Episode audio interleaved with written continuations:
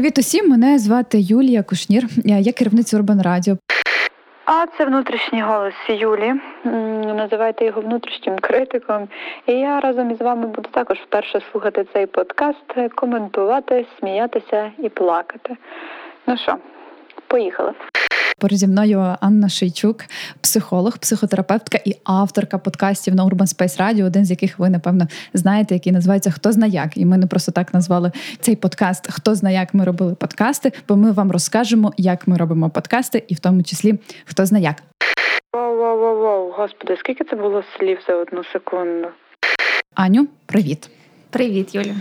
Е, ми е, повинні часно зізнатися, що ми пишемо цей подкаст вдруге, а Втретє. Перший раз це мало бути live ефіром, нам не вдалося. Ну, я думаю, що це через мене, я дуже погано в техніці. Другий раз е, я якось дуже критично поставилася до того, що вийшло, хоча насправді наповнено Вийшло дуже класно. Це круто розповідати, що ми говорили, а ніхто не знає, що ми говорили, і це умре назавжди. Цей запис умре умре назавжди. Як це для е, е, справедливості відзначу, що твої коментарі стосувалися звуку і технічної частини. А тут ми зараз ще раз повторимо то все, що ми там говорили. Але відтоді пройшов місяць. Відповідно, ми 100% додамо сюди ще щось, що з'явилося в житті, в професії в тебе і в мене. І я думаю, що він вийде ще насиченішим ніж той, який ми планували. Я хотіла почати насправді з такого дуже нетипового е, з останньої аналітики, яка була по подкастах. Її робила така компанія The Infinity Deal. Вона робить його щорічно. І е, я люблю цю статистику, вона дуже добре показує, як працює американський ринок. Частину я тобі показувала, що стосувалося соціальних мереж, але там є прям цілий розділ, який назначений про подкасти. І от остання статистика говорить. Статистика, статистика що в Америці 78% американців ознайомлені з подкастингом в цілому. Це є 222 мільйони. Тобто люди знають, що таке подкасти. Та? Вони знають, де їх знайти, вони розуміють, що це. І 41% це є 116 мільйонів, слухають подкасти в місяць. Тобто це щомісячна аудиторія подкастингу, яка складає трошки менше половини населення, але в цілому, яка є яка е, присутня в подкастингу? Ну добре, я повинна визнати, що це реально цікава статистика. І от моє перше питання було: знаєш, коли ми починали з тобою цю історію, то мені здається, що ми самі не надто розуміли, як подкасти виглядають. Ти в яку історію заходила? Я взагалі не знала, що існує таке слово подкасти. І я не знала, що існує програмка стандартна подкасти. І ми записали вже із тобою із Урбан Радіо кілька інших попередньо програм. І тоді ти прийшла з ідеєю, що давайте за, за, зальємо їх на подкасти, тому що це дуже крута платформа. І тоді, власне, не з'яв... не було такої ідеї, що це дуже крута платформа. В крайній мірі до мене вона не доходила. І я тут тобі вдячна за те, що ти просунула подкасти в Urban Space Radio, і від, від тебе вони висять там, і це дуже круто, як на мене. Те, про що ти статистику, яку ти щойно сказала, вона мене вражає, тому що тоді виходить, що подкасти таке, е, як мінімум в американському ринку, такий добрий е, конкурент телебаченню, е, звичайному радіо, і ще як ще одна альтернативна реальність, де можна черпати інформацію з перших слів з перших вуст, і, власне, дізнаватися і освітні новини, і і, і освіту, і новини. І це дуже круте, як на мене. Мені здається, що така статистика для України ще не характерна, але якби ми туди рухалися, мені здається, це було би круто. Так, і власне. Е, є слайд, який показує, що з точки зору аудіального контенту зросло в Америці, і єдине, що зросло, зросли подкасти. Угу. Тобто подкасти більше почали слухати в машині. Це єдиний показник з точки зору аудіального, який зріс. І це для мене. Е, коли в 17-му році я всім говорила, всі будуть робити подкасти. Я пам'ятаю, в мене я знайшла скріншот е, своєї подруги. Я пишу там: всі будуть робити. От коли всі почнуть робити, я піду геть з подкастів, бо мені вже це не то вже стане мейнстрімом, то не так модно, іду геть схожу. Так, і це, до речі, дуже характерна штука. Типу, що хіпстри, о, ти маєш подкаст. О, клас! От, але що в цій історії завжди було для мене дуже важливим, що подкасти це не просто аудіальний якийсь формат, що подкасти це про історію. Коли ми створювали хто зна як, чи ти пам'ятаєш історію, як ми це зробили? Ну тобто, чи була якась історія та, пов'язана з цим для тебе? І якщо ні, то як ти собі це пояснила, навіщо тобі воно? Ну, це два питання. В мене і є історія, і для чого я це роблю. Давай я почну з того, для чого я це роблю. Я заходила на Urban Space Radio не заради подкастів, а заради того, щоб психологія ставала більш близькою до людей. Е, ми маємо. Е, як це спадок радянського союзу, де існувала каральна психіатрія, і якісь такі кривенькі відголоски психології, і все, що відбувалося в незалежній Україні з точки зору от, там психологічних наук, то це зародження і відродження. Е, і, власне, ем, є дуже багато книг, літератури, курсів, е, навчань, так, але все одно ми маємо величезний відсоток е, стереотипів про психологію, про те, що це таке психолог, який запихає тобі палець прямо в голову і там колупається і щось собі робить, або це тільки для психів, або ще щось. Ну, тобто є дуже багато переживань, які пов'язані найчастіше з соромом, страхом. Е, ну, які і люди відповідно не дізнаються нічого про психологію. Ну, Анечка, як завжди, все дуже добре говорить. А я мовчу, чекаю, поки Юля почне говорити, бо я ж її внутрішній критик. І я впевнена в тому, що якби люди просто були більш обізнані в тому, що знає психологія як наука, ми би жили трохи краще. І це те, до чого я заходила, та моя мотивація. Я хотіла, щоб е, воно звучало по радіо, тому що до радіо є довіра. І е, люди зазвичай стереотипно теж вони так дивляться, а по радіо щось пустили, то, мабуть, то щось нормальне. Ну, вони би не пустили прям якусь діч. І я знаю, що не діч. І якщо пустять щось про психологію на радіо, я думаю, о, більше людей вирішать, що це е, звичайна приземлена наука. Точно така сама, як спосіб здорового харчування чи правила дорожнього руху. В цьому немає ні грама таємниці. Взагалі, я так не люблю, коли роблять з психології якусь втаємничену науку. Це так само, як чистити зуби, вміти чистити зуби, е, чи вміти правильно зготувати собі суп. Е, і відповідно це була моя перша мотивація. І тоді, коли ми почали спрацювати з Urban Radio, я дуже тішилася тому, тому що вау, круто, є можливість. І коли ми це робили там років п'ять тому, було, мабуть, не знаю. Ну, давно. Давно стільки не живуть. Так, це було дуже давно. Тоді, е, направду, е, і і, і програм про психологію було менше, і медійних психологів було менше, ніж конкретно сьогодні. І вже зараз це нікого не здивує. Е, Якщо ті самі подкасти відкрити, то в п'ятірці три з них про психологію в прямому мові, в прямій мові або опосередковано про людину і її внутрішній світ. Тому це вже теж мейнстрім. Ну більше половина. Пам'ятаєш, ми так, от так. в ефірі, який ніколи так. більше не вийде, говорили так, про те, що і більше половин. Е, І е, я рада, що це мейнстрім. По-перше, мені менше роботи. Ну, как би, це робить ще хтось. Я думаю, о, Нема чого працювати з ломом. Ну, дійсно. От. Е, і це класно. Я дуже тішусь цьому. А друге твоє питання було, як ми починали щось робити. Я не пам'ятаю конкретно, бо ми з тобою засідали в Урбані багато разів і кожен раз придумували щось. І в один з тих разів придумалось хто знає як. І та ідея, яку ми закладали на початку, це емоційний інтелект як по-мудрому, а по-нормальному, то е, так, щоб людина могла впізнати себе в цьому подкасті, щоб кожна назва, ми потім їх так створювали, як той стан, який переживає людина. Ну, наприклад, там про вигорання було я все. Ну, тобто е, людина саме так себе відчуває, чи ще якось. І ми називали це з точки зору от, клієнта, не е, з точки зору науки, е, класифікації якоїсь там чи чи якогось такого академічного знання, а з точки зору клієнта, тобто слухача. От як він себе переживає, так він має чути, що з тим робити. І я тішуся з того. І зараз ми знов з тим в Урбані. І для мене дуже зворушлива ця зустріч, тому що ми з тобою спілкувалися цілий рік про роботу, там то сьо. Але ми вживу бачимося от зараз, вперше за реально цілий рік. Так. Бо минулого року саме в цей час ми писали третій сезон під карантином. І для мене це дуже хвилююче, тому що е, ну це правда зворушливо. Світ дуже змінився, е, і ми дуже змінились за цей час. Е, тому тому я тішуся. Ось. Я з твого дозволу теж розповім, як mm-hmm. для мене це починалося. Ну, будь ласочка, будь ласочка.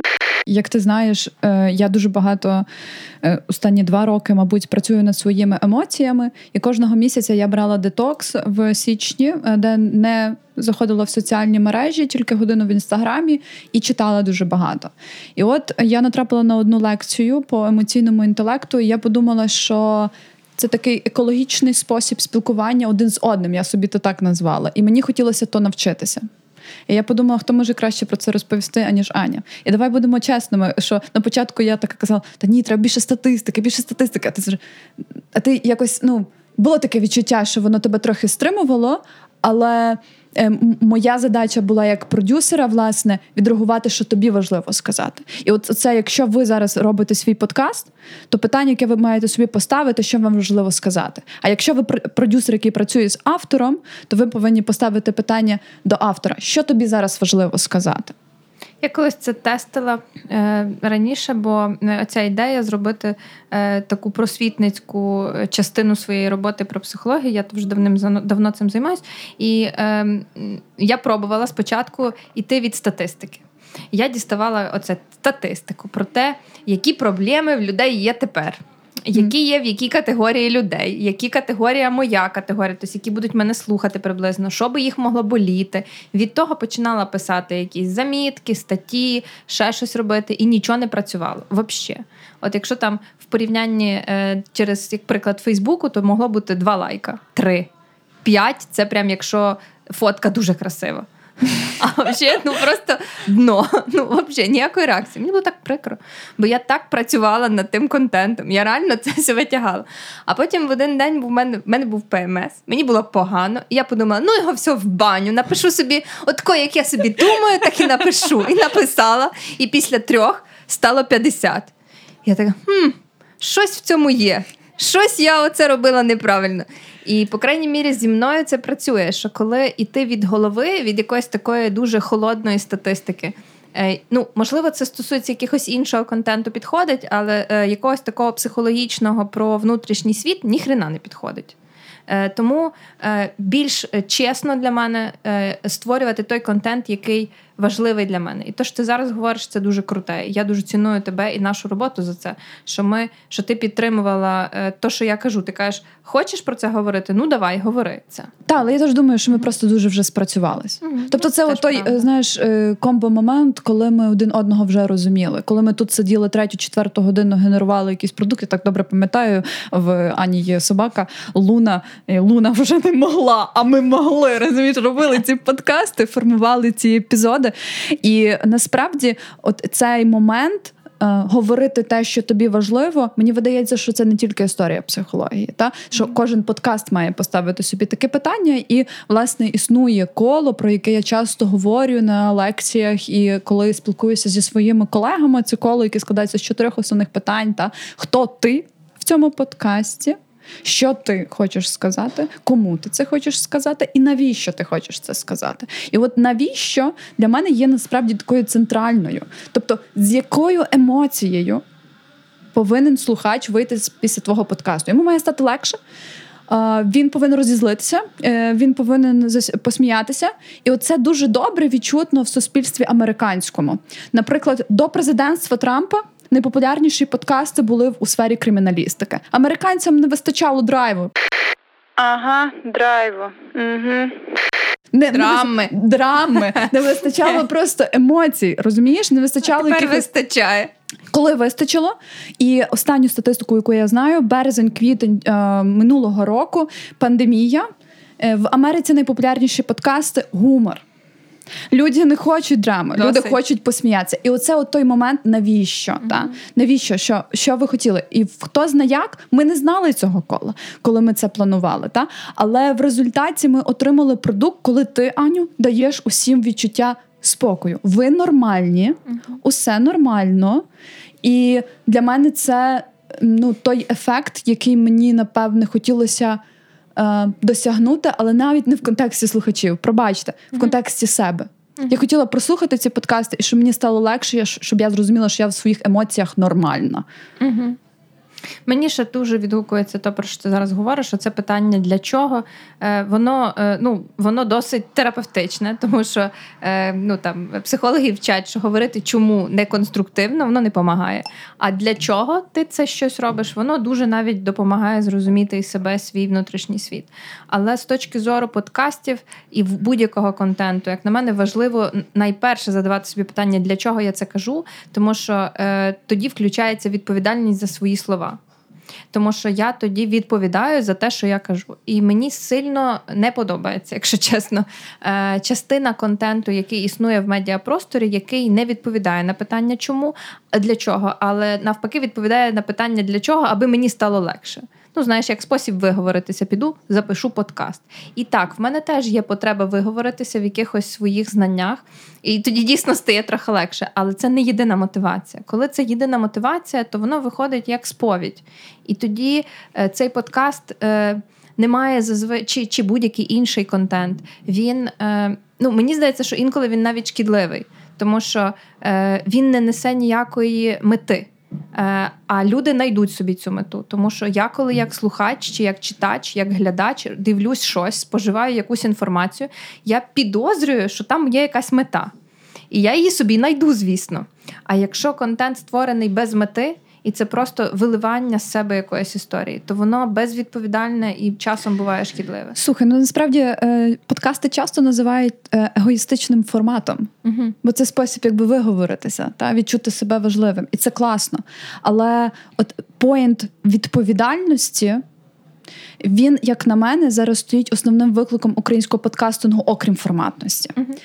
І в Америці е, є чимало прикладів коли уже зараз це дійшло до такої степені, що є біля редакторів прям люди, які відповідальністю мають дотримання стандартів е, і якоби інформаційної гігієни. І є, власне, приклад Джо Рогана зовсім нещодавно на The Guardian в грудні цього минулого року. В грудні цього минулого року нормально, нормально. Йдемо далі.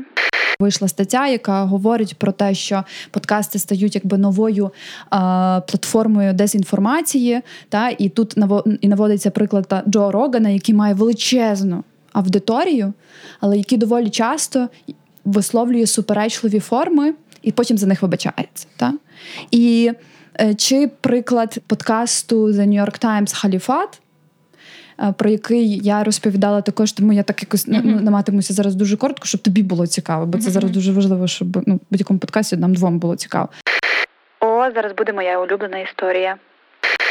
І це історія, власне, про іділ, так? І в одному кілька епізодів героєм стає чоловік, який пакистанського походження, його називають Абу Хусейві. Так? У мене на карточці написано, я таке ім'я не можу запам'ятати. Е, і в результаті виявляється внаслідок якихось певних журналістських а, інтерв'ю з ним, що це людина, яка ніколи не була в іділі, яка вигадала всі ці історії. І цей подкаст був номінований на Пуліцера. Угу. І відповідальність в подкастингу, для, як на мене, зараз повинна стати той пунктом, на який ми маємо ми безумовно взагалі завжди повинні бути відповідальними, що ми не несемо назовні. Але оскільки в подкастингу немає. Ем, Технічної спроможності відстежувати, та, наприклад, як там в статтях, так, коли це можливо. В подкастингу це складніше, хоча зараз там Spotify і Apple намагаються е, робити ці речі, ми повинні поставити це собі питання першим. І моє питання до тебе, розуміючи усю відповідальність, а ти завжди її розуміла. Ти від початку сезону будь-якого там 4-5 років ти завжди розуміла, коли ти заходила в цю будку, в якій ми зараз сидимо, та в, в рубку, як ми її називаємо, і відчувала відповідальність. І зараз, тільки зараз я розумію, яку ти мала відповідальність, говорячи ще на таку непросту тему в якійсь з програм, я не пам'ятаю, в якій, можливо, і в пошепах на початку е, я час від часу могла сказати, що там в мене в практиці є такий такий випадок і щось про нього. І я завжди витримую етичні норми, тому що це сама основна ідея, яка е, переслідується психотерапії, безпечність висловлювань. І конфіденційність це якби саме першіше. От вже первиннішого не існує. І разом з цим мені хотілося все-таки наводити якісь живі приклади, щоб воно не звучало як перекази книжок. Е, і зазвичай, коли я казала, що в моїй практиці є якийсь такий випадок, це був такий уособлений збірний образ. Якихось певних історій кількох. Там ніколи не було ну, переказу чиєїсь чіткої історії. І разом з цим я все одно таки кілька разів казала: ну, цей початок, що в мене в практиці є. І якраз в той період до мене прийшла, як завжди, моя клієнтка і каже: Слухай, ти там оце кажеш е, в практиці буває. Я, мабуть, підозрюю, що ти не розказуєш мою історію. Бо якщо ми про це не говорили, mm-hmm. то швидше за все, що ти це не скажеш. Але я здригаюсь кожен раз, коли чую це речення, тому що я думаю, а раптом зараз буде моя історія, а раптом вона буде впізнавана. А це якби летить в ефір. І я тоді перед нею вибачалася і пояснювала, що я роблю, але відтоді я більше не вживаю це речення і намагаюся придумати іншу креативну творчу форму. Як То ти вигадуєш історії? Ні, не вигадую. Просто я думаю, як інакше це сформулювати, щоб воно не звучало як в моїй практиці, як клієнтка, назвемо її А, яка сказала. Mm-hmm. Да? Тобто ми через то е, після того ввели більше частіше оцих е, звертань в соціальних мережах до наших слухачів і казала: скажіть, що ви тут думаєте? А відпов... ну, там, е, розкажіть свою історію. І я вже спокійно цитую ці історії, бо вони самі їх відправили, і це очевидно зрозуміло, що можна. Е, або якось по-іншому викручуюсь кожен раз. Я вже так не придумаю, що я казала. Але е, от такого точно не кажу. І це теж момент цієї відповідальності. Е, бо та інформація, яка вилітає в ефір, вона якимось чином діє. І навіть якщо вона на одну людину якимось суперечливим чином подіяла, це моя відповідальність. Е, Ерік Нузем, е, автор книги Пошумимо, як зробити хітові подкасти. І він дає чимало там прикладних прикладів, як робити класні подкасти. І один із них це правило п'яти вечер. Так, п'яти вечер. Це коли ти кличеш своїх друзів на вечері і пічеш їм свій подкаст. Ще є там класне правило, що запічити маєш десятьма словами. Угу. І от це теж перевірка, чи маєш ти щось сказати в цьому подкасті. А отже, перевірка на відповідальність в цьому подкасті. Це, власне, так і є. Тому що коли я один раз розказала щось і мене відпустило, відлягло, то не треба з того робити подкаст. Це треба було розказати комусь, не подкастам. Та? Ми з тобою сидимо, говоримо третій раз. Ну, може, третій раз реально. А ми ще Бог любить четвертий раз ми готувалися. Ми ж мали ще оргзустріч. Тобто ми четвертий раз сидимо і нам є про що говорити. І е, якби взяти всі ці чотири записи, вони будуть мати різну інформацію. Ну, якийсь загальний контекст той самий, але приклади, формулювання вони будуть інші. І це означає, що те, що ми робимо, воно не не питання виговоритися, чи е, питання там просто розказати, щоб щоб відлягло. Та? І ми тоді можемо багато разів про це говорити. Я про психологію можу говорити безбожно багато. Коли, не дай Боже, хтось зачіпить з моїх родичів, хоч якесь питання, мене не можна спинити. Я починаю оце, поки вже їм не набридне балакати. І мені сумно, коли вони кажуть, о, давай ще про щось поговоримо. Я така, о, ну добре, давайте другим разом продовжимо. Але я можу про це говорити безмежну кількість разів. І продовжуєш тут говорити. Так, так. Що, може, щось про інше поговоримо. не Я більше нічого не експерт. Слухай, я теж я зрозуміла насправді, що інколи в одній хвилині я вміщаю там 10 разів е, слово подкаст. Це ж жахливо. Я жахлива співрозмовниця. Ти насправді. подкастерка, е, продюсерка подкастерів. No. Ну тобто, ти створювачка подкастів. І е, от питання, яке стоїть, е, власне, ще раз е, просто проартикулювати mm-hmm. на тому, що заходити в подкаст mm-hmm. тоді, коли у тобі є що сказати. От. У тобі є що сказати? Це, це взагалі як? Це те, що ми на початку там говорили, коли приходилося по До речі, є ще один подкаст, який я слухаю. Я забула назву. Ну там е, одна дівчина, і вона багато-багато інтерв'ю робить і її скіл, і її е, експертність в інтерв'юванні. Не знаю, як це дієслово, чи я добре сказала. Ну, коротше, вона робить добре. інтерв'ю. Е, і її експертність в тому знайти когось, хто класний, і його розпитати так, щоб він за годину встиг розказати щось класне. Тому що можна взяти класну людину, але так поговорити, що вона нічого не скаже, бо не буде хотіти.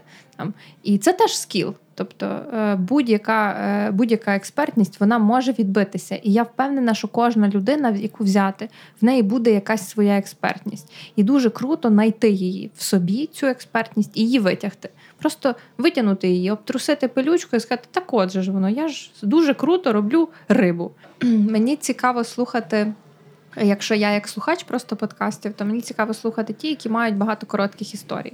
Е, і навіть нехай там сидить двоє людей, і вони оце обмінюються історіями, але от останнім я залипаю на подвійні стандарти. Сидять два мужика і просто трусять кучу маленьких історій, які інколи зв'язані між собою, інколи ні, інколи корисні і важливі, інколи ні. Інколи це просто якісь кльові історії, які вони прочитали тільки що десь не знаю, в Фейсбуці чи ще десь, чи в Твіттері, і такі вирішили про то розказати.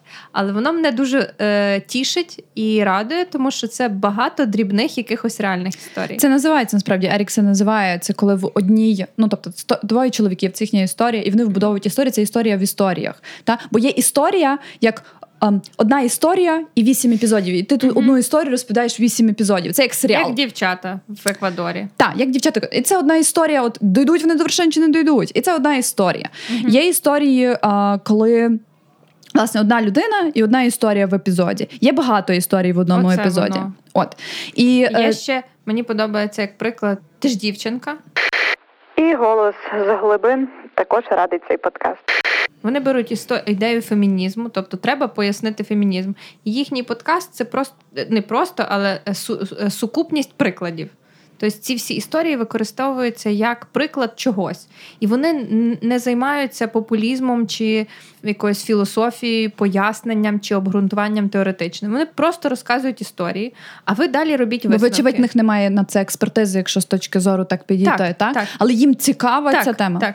І вони розуміють, що ця історія передає цінність фемінізму. І їхній їхній подкаст складається з купи історій, де слухач слухає історії, і у зв'язку з цим розуміє, що таке фемінізм. І він формулює сам для себе е, це визначення, е, наповнення, цінності. Тобто е, ця історія теж використовується як приклади, як приклади передачі інформації. Я собі вперше подумала, для мене це таким стало таким ну, не знаю, відкриттям. Та? Коли я побачила фільм, я ненароком на нього натрапила The Guilty. Це фільм, де вся історія відбувається з чоловіком. Я не буду так спойлити, я так зараз uh-huh, немає чекай, uh-huh. я концентруюся, щоб не заспойлити. Uh-huh. Чоловіка поліцейського, і вся історія відбувається в нього в навушнику людини, яка подзвонила до нього. Ну, не зовсім до нього, в поліцейський відділок. Я вперше після перегляду задумалася про те, це це фільм-подкаст. Угу. Як круто можна звуком вибудовувати історію. Як круто навіть якісь певні звуки там ріпіння, подихів, відтворювати історію. Усі в Гоголя таке є в них вони щось балакають, балакають, а потім, коли вони договорили якийсь кусочок, то в них включається звук перегортання сторінки. Таке ну, як листочок перегорнувся. І вони вже говорять наступне. Тобто вони розділяють свої е, абзацики свого тексту. Е, таким звуком перегортання сторінки, бо це подкаст про книжки. І ти, наче читаєш книжку, так наче хтось за тебе читає книжку, і ти, і ти такий хоп, перелистув сторіночку. Ну дуже прям доречно, мені здається. І це відчуття, знаєш, ну, типу, безмірності звуку, яке ми маємо, uh і мені його хотілося б, щоб ми більше імплементовували та включали в подкастинг. І нас це дуже добре робить Наталя, яка відтворює в нас зовсім скоро вийде там серія епізодів про гуцулів. Де вона прям занурилася всю цю історію про гуцулів, була з цими гуцулами, бігала за тими вівцями, казала і і писала в чат: вони не дають мені звуку, вони не дають мені звуку. Я я, я не буду це коментувати. І оце для мене, власне, там занурення в світ звуків. І якщо ви думаєте, та, що е, ваше вухо не може так тонко визначити якісь певні навіть емоції там, чи ідентифікувати певні речі, то є класний експеримент. Це експеримент про холодну і гарячу воду.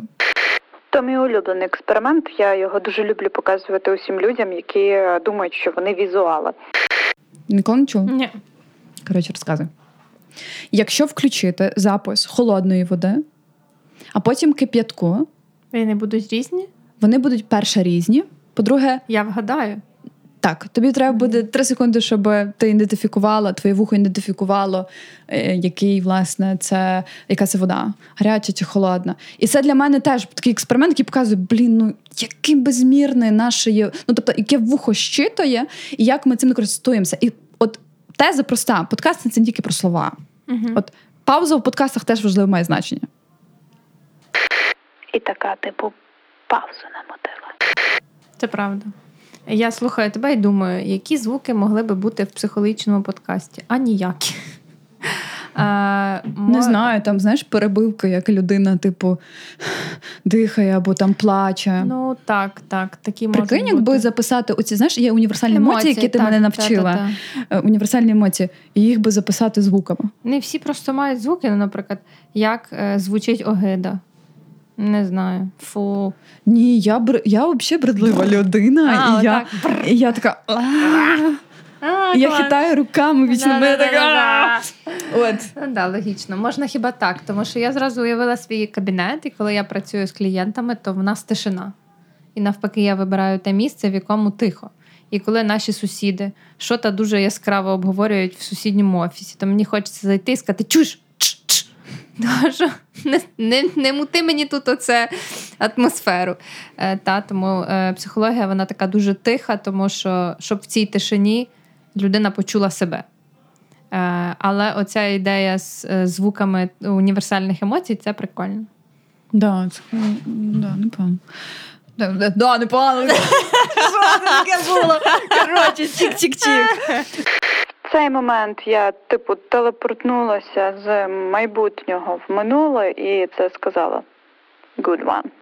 Аню, я дуже дякую тобі е, за цю розмову. Ми так намагалися трохи. Е, по-перше, не знаю, там побачитись і просто поспілкуватися, то нехай це буде якимось таким проявом того, що. Хтось підслухав нашу е, розмову, uh-huh. намагалися розібратися, як створився, хто знає як, чому подкасти про психологію працюють, де тут відповідальність і які ми подкасти слухаємо. Ми назвали там. Тому я сподіваюся, вам було корисно це почути. Е, і сподіваємося, вам було цінно. Якщо ви маєте ще якісь питання, то можете поставити. Аня на них відповідає. Я зазвичай інтроверт, нічого не відповідаю. І якщо ви дослухали до кінця, то, будь ласка, напишіть нам коментар в подкастах. Я дуже тішусь їх читати, навіть ті, які кажуть, що я погано звучу, екаю, або я мгмкаю і перебиваю інших. Е, це теж кльово. Я дуже радію будь-якій реакції, тому що правда, подкастинг в якійсь мірі самотній, тому що ми з тобою двоє говоримо, нам легше тут.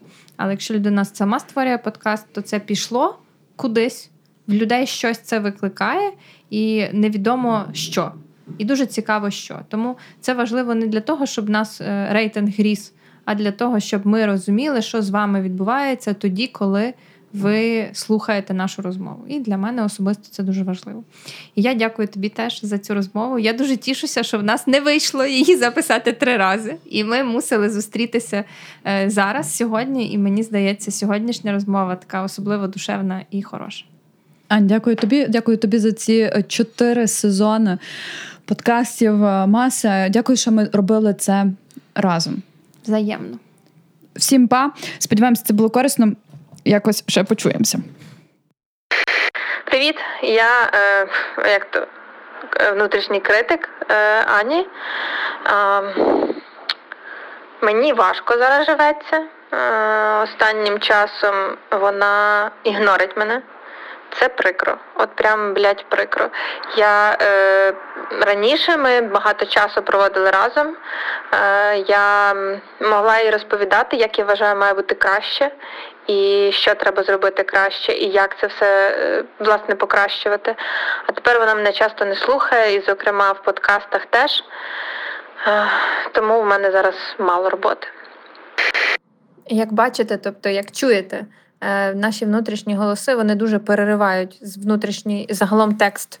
Е, коли ви слухали цей подкаст, і в наші внутрішні голоси вони вас виривали, вони перебивали і нас, і вас, і переривали оцей природній хід думки. Власне, це саме те, що відбувається в нашій реальності завжди, коли ми створюємо щось, е, і паралельно ми чуємо наші голоси внутрішніх критиків вони завжди нас відривають. Ми перестаємо бути тут і тепер. Ми перестаємо чути той процес е, чистої творчості, який є, незалежно від того, в якій галузі ви працюєте. І навпаки, коли ми перестаємо чути своїх внутрішніх критиків, бо стишуємо їм трошки звук, е, скручуємо їхні обороти. Е, не завжди прислухаємося до них. Це дає нам можливість перебувати тут в потоці, створювати щось, так, як воно є, так як воно йде, І часто це дуже круті продукти, дуже класні, яскраві рішення, які мали можливість народитися тільки за рахунок того, що хтось колись не слухав внутрішньої критики, яка жила всередині нас. Тому ми бажаємо вам створювати щось велике і чудове, таке, яке ви хочете створювати.